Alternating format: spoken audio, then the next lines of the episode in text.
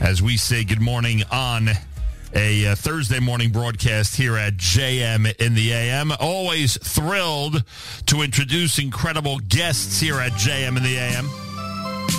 And as his theme song plays in the background, while we would prefer that this morning's guest be on a little later on, more in the prime time slots of JM in the AM, because of his very busy schedule, we had to agree to a an earlier time this morning. But I was not going to pass up an opportunity to speak to Rabbi Yoshua Fass, the leader of Nefesh B'Nefesh, during what is Parshas Shlach week here in the diaspora. With all that in mind, um, one of the main reasons that so many people are making Aliyah from North America, and that is the uh, influence of the leader of Nefesh B'Nefesh and co-founder of Nefesh B'Nefesh, Rabbi Yoshua Fass. Rabbi Fass, welcome back to JM in the AM. Thank you so much. Love being on the show. I appreciate that. And I know you have a crazy schedule today. It's unusual we do this in hour number one, but I wasn't going to pass up the opportunity. I don't know if you're aware of the fact, although I'd be shocked if you're not aware of it. Uh, but I've been expressing yet again, which happens every time that it happens, uh, my frustration with the fact that we are uh, not in sync, parsha wise, with the state of Israel. I've spent enough time talking about my solutions to this situation, so I don't need you to spend your precious time getting into it, but I just hope you appreciate, I have a feeling you do, how frustrating it is for those of us who feel connected to the Holy Land to have this blatant inconsistency with the Holy Land. Now, you've been back and forth over the last couple of weeks. Are you frustrated by the fact that we're reading Shlach this morning and this Shabbos, but you're reading a different Parsha this morning and this Shabbos in Israel?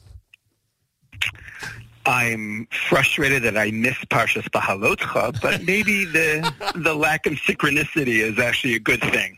Well, what's the positive? One second. Give me a minute on this. What would possibly be the positive that the I'm going to share more than a minute with you on this because I know how much this bothers how much this bothers you. lack of synchronicity? What would be the advantage of it? What would be the positive element of it? I think being out of sync is a good thing sometimes. Really? As a yeah. people, as a nation, in this world that's getting smaller and smaller, uh, where it makes. I think incongruity and cognitive dissonance propels an individual to want to modify and align. And that incongruity pushes people to, in anything in life. Uh, sometimes, you know, it's not managed by crisis, but I think in uh, an, an alignment, a de-alignment helps people realign themselves. Is that one of the reasons that this week's parsha in the diaspora uh, is so um, is so uh, uh, uh, uh, difficult for so many people to deal with because of the incongruity, because of this drastic attitude that the majority of the spies had compared to the drastic love of Israel that only a couple of the spies had? There are a lot of challenges within this parsha. Uh, it's a complex parsha. It has tremendous conflicting incongruities, and um, uh, almost every chapter within the parsha.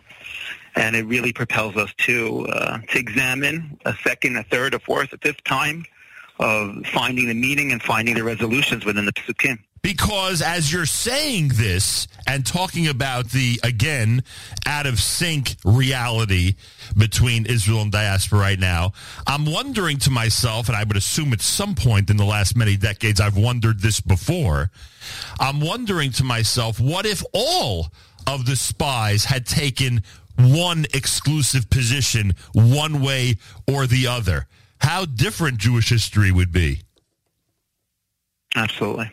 That inc- that incongruity, the fact that our giants, yeah. the fact that our giants of a generation were out of sync, so to speak, in terms of a consensus or a, a unan- uh, unanimity regarding Israel, um, you know, has led to a very interesting history of the Jewish people. True, true, my friend. Plus, of course, Rabbi Fass is with us live via telephone. For those of you shocked that he's with us this early, we had no choice.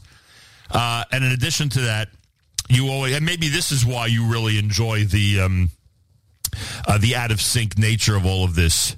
Uh, as you've pointed out before, uh, you're at a tremendous advantage in years like this because you have uh, gone ahead and analyzed Parsha Shlach a full week ahead of the rest of us. And if we, if we were on if we were on even ground, you might be scrambling a bit more on a morning like oh, today. A hundred percent. When I have to go on the air, it's usually five minutes. But since I had like a week and a half. Everyone, fasten your seatbelts. It's going to be a 23-minute Dvar Torah. All right, so I know you only do have, in reality, a few minutes. What can you tell us this year about Parsha Shlach and how it relates to our eventuality of uh, waking up and realizing that the future of the Jewish people is in the state of Israel? EDD, thank you so much for having me on the show again. And uh, Nachum, you know that I never take for granted your consistent, valiant voice in support of Eretz Israel and your continued emphasis on the prominence and centrality that Israel must have in our lives. Thank and uh, and you know, I cherish our friendship, and I appreciate given the ability to share some words on Parsha Shlach. Um, so this is what I was thinking. For some reason, this year while I was reading the Parsha a week before, it struck me that it was quite odd that after the episode of the spies of the Meraglim and the subsequent punishment, we have a story of an Ish Mekoshesh the story of the individual accused of, you know, flagrantly violating the laws of Shabbat. Now, I've noticed this oddity. I've, I've, I've appreciated this oddity prior, but for some reason it hit a nerve and it, and it propelled me, pushed me to try to find out what really bothered me and then try to find a sense of resolution. In Mefarshim, commentaries seem to be bothered as well by this chronological sequence of these two stories. And if you look at all of the, the approaches, you can really distill it into two different categories. So one school of thought looks at this in a very pejorative and very negative perspective. And, and they like, how could Bnei Israel, how can someone in Bnei Israel, having just experienced receiving the Torah, and experience daily miracles in the desert and just seeing the direct severe consequences of not heeding Hashem's instruction actually blatantly violate the Shabbat. And that's how you read the chronology of the sequence in Parsha Shlach. And on the opposite side, others look at the sequence of stories in a completely more favorable light. And they like, how amazing is it that 99% of Bnei Israel stayed committed to the Torah? They were just denied entry into Israel. They were just destined to be in the desert for the rest of their lives. And yet only one person was Mekoshesh Etzim. And maybe that's the sequence of reading this, this, uh, these two different stories within the Parsha. But after staring at these commentaries and staring again and again at these psukim, at these verses, I realized what bothered me. And that is that moments after receiving the most devastating news, right, they hear the most severe, acute punishment of their denial into Israel. What do they do? They just go on with their lives. Now, it's true, it's astonishing that 99% of them stay committed. But the complexity and the pain of being denied entry and being destined that generation for diaspora life, it's not shared in the narrative. The seeming banality or the ordinariness of the event seems so dissonant to the reading of what we were just reading until now. Where's the description of the lifelong enduring struggle with this punishment? Where is the narrative describing how Bnei Israel now needed to learn how to navigate their identity of now knowing that their generation will always be diaspora Jews, denied of their very pro- promise, denied of their very destiny. And and, I, and what was bothering me is where's the conflict? Where's the internal conflict? Where's the complexity?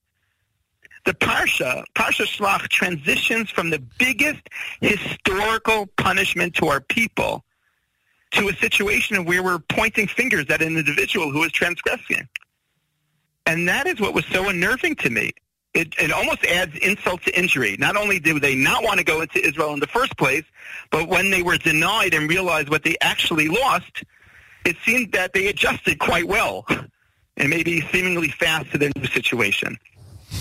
Nachum, you know I just came back from America. You saw me at the parade, yeah. and I stayed a few days. And I was I was traveling with this delegation of Israeli politicians, and some of these politicians were in America for their first first time or second trip to America.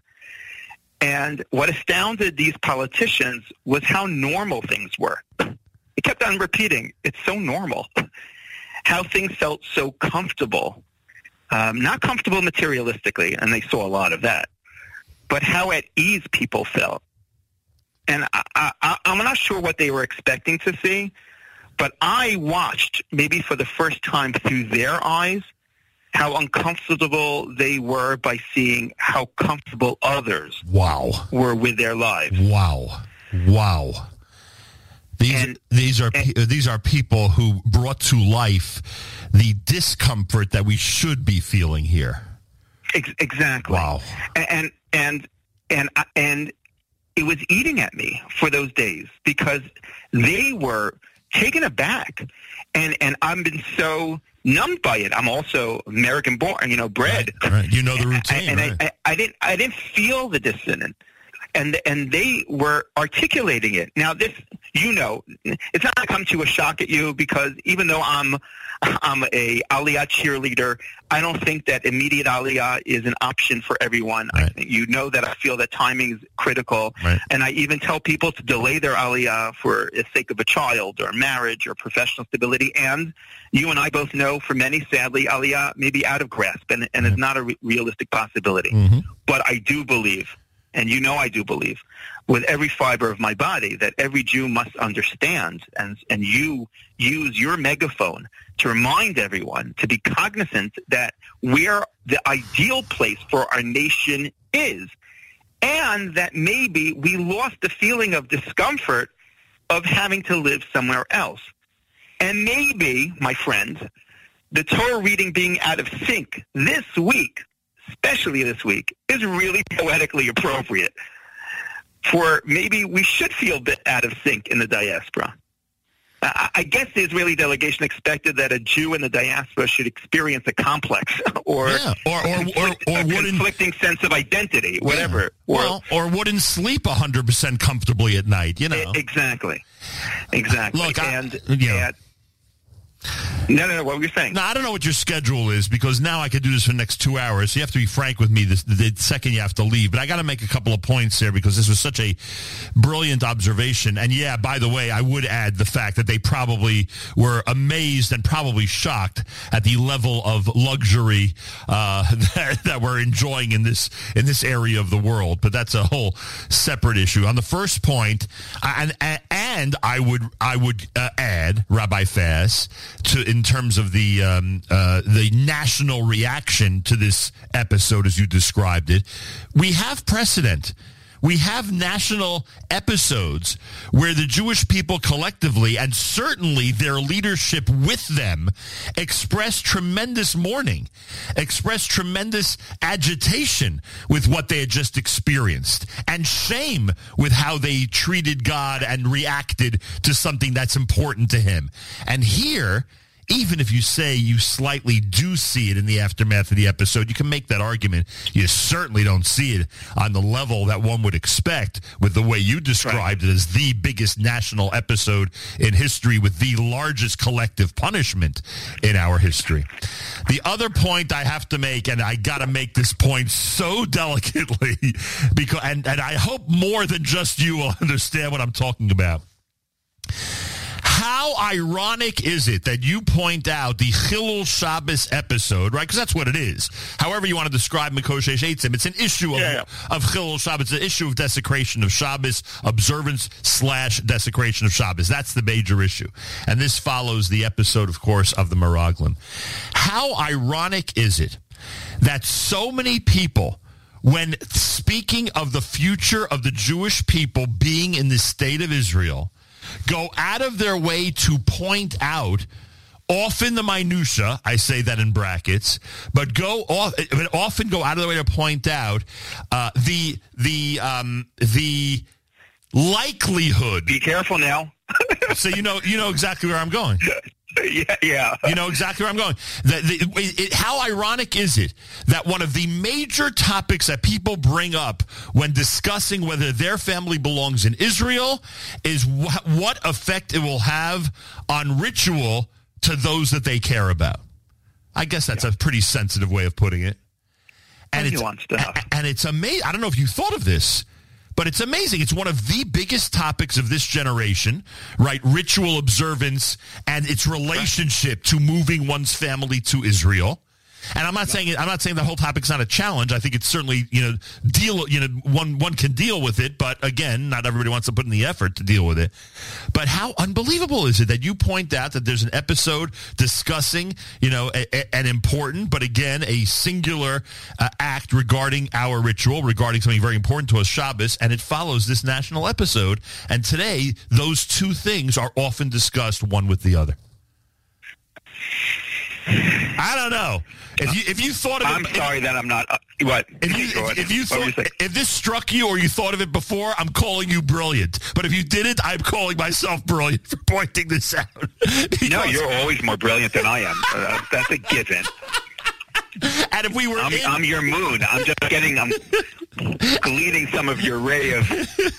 and if we were in the te- the temporary, soon to be permanent studios, please God, in Jerusalem today, and I was able to pull you out of your office to spend a few minutes with us on the air, I would turn it into an hour or two conversation because this is something that, in my opinion, is so vital. The myth and fact behind this whole issue of a Uh, we can dedicate a good, a good, good, good hour or two on yeah, that. exactly. And and I, I am now. Statistics. And unfortunately for you, well, I mean, you can go back if you wish, but unfortunately for you, this parsha has now passed you by. Uh, but I will tell you that I will read those passages, those psukim, those sentences regarding Israel and Shabbos very, very differently this Shabbos with, with a tremendous amount of consideration. And I'm sure it will lead to very interesting conversation at the Shabbos table this week. Wow, this was I. You, you dropped a bomb on us this morning, at least for me. This was really an unbelievable observation, and yeah, and and the aftermath, the reaction to episodes in general in our history sometimes are more important than the episodes themselves. a, a thousand, a thousand percent, a thousand percent. It's the it's the right after. How do they react? How do they pick themselves up? How do they wipe off Yeah. the dust? How? What is their reaction? And what a message! in all of Tanakh, Yeah, and all of life. What a message to convey to our children and grandchildren. Uh, you know, it- it- don't don't let it make don't make them go through a lifetime to learn this. Everybody, reaction or how one reacts to to, to things that happen in life i- is even more important than the episode in so many instances. Wow. Okay. So I'm going to conclude. I have to actually run to the Knesset Yeah. right now. Good So, luck- good luck with so, that. No, I just to conclude one sentence because I was thinking, and just as a bracha to everyone, that uh, this parsha should serve as a reminder um, of the importance of being mindful of where a nation truly belongs, and you know that. And you've been such a voice for that. And may that feeling of maybe out of sync and uneasiness help propel us to long for, to dream, to aspire for Geula and that path back home be filled with countless blessings, growth, and fulfillment. Amen. Tremendous. Good luck today. May God be with you in all Thank of you your much. endeavors. And uh, Amen, amen. I look I look forward to uh, seeing you, Bezrat. Talk to you later, my friend. in the Holy Land. There he is, Rabbi Yoshua Josh Fass, the incredible leader, co-founder of Nefesh B'Nefesh. Our tradition is to speak with him the week of Parsha Shlach. It is Parsha Shlach in the diaspora, even though for him uh, and the rest of the state of Israel, they have moved on um, uh, within the Parshios uh, in the book of Bamidbar. We are still stuck. We are still stuck. Talk about double meaning uh, in the week of Parsha Shlach. W E E K or W E A K? Hmm. Yet another observation. More coming up. It is a Thursday morning broadcast at JM in the AM.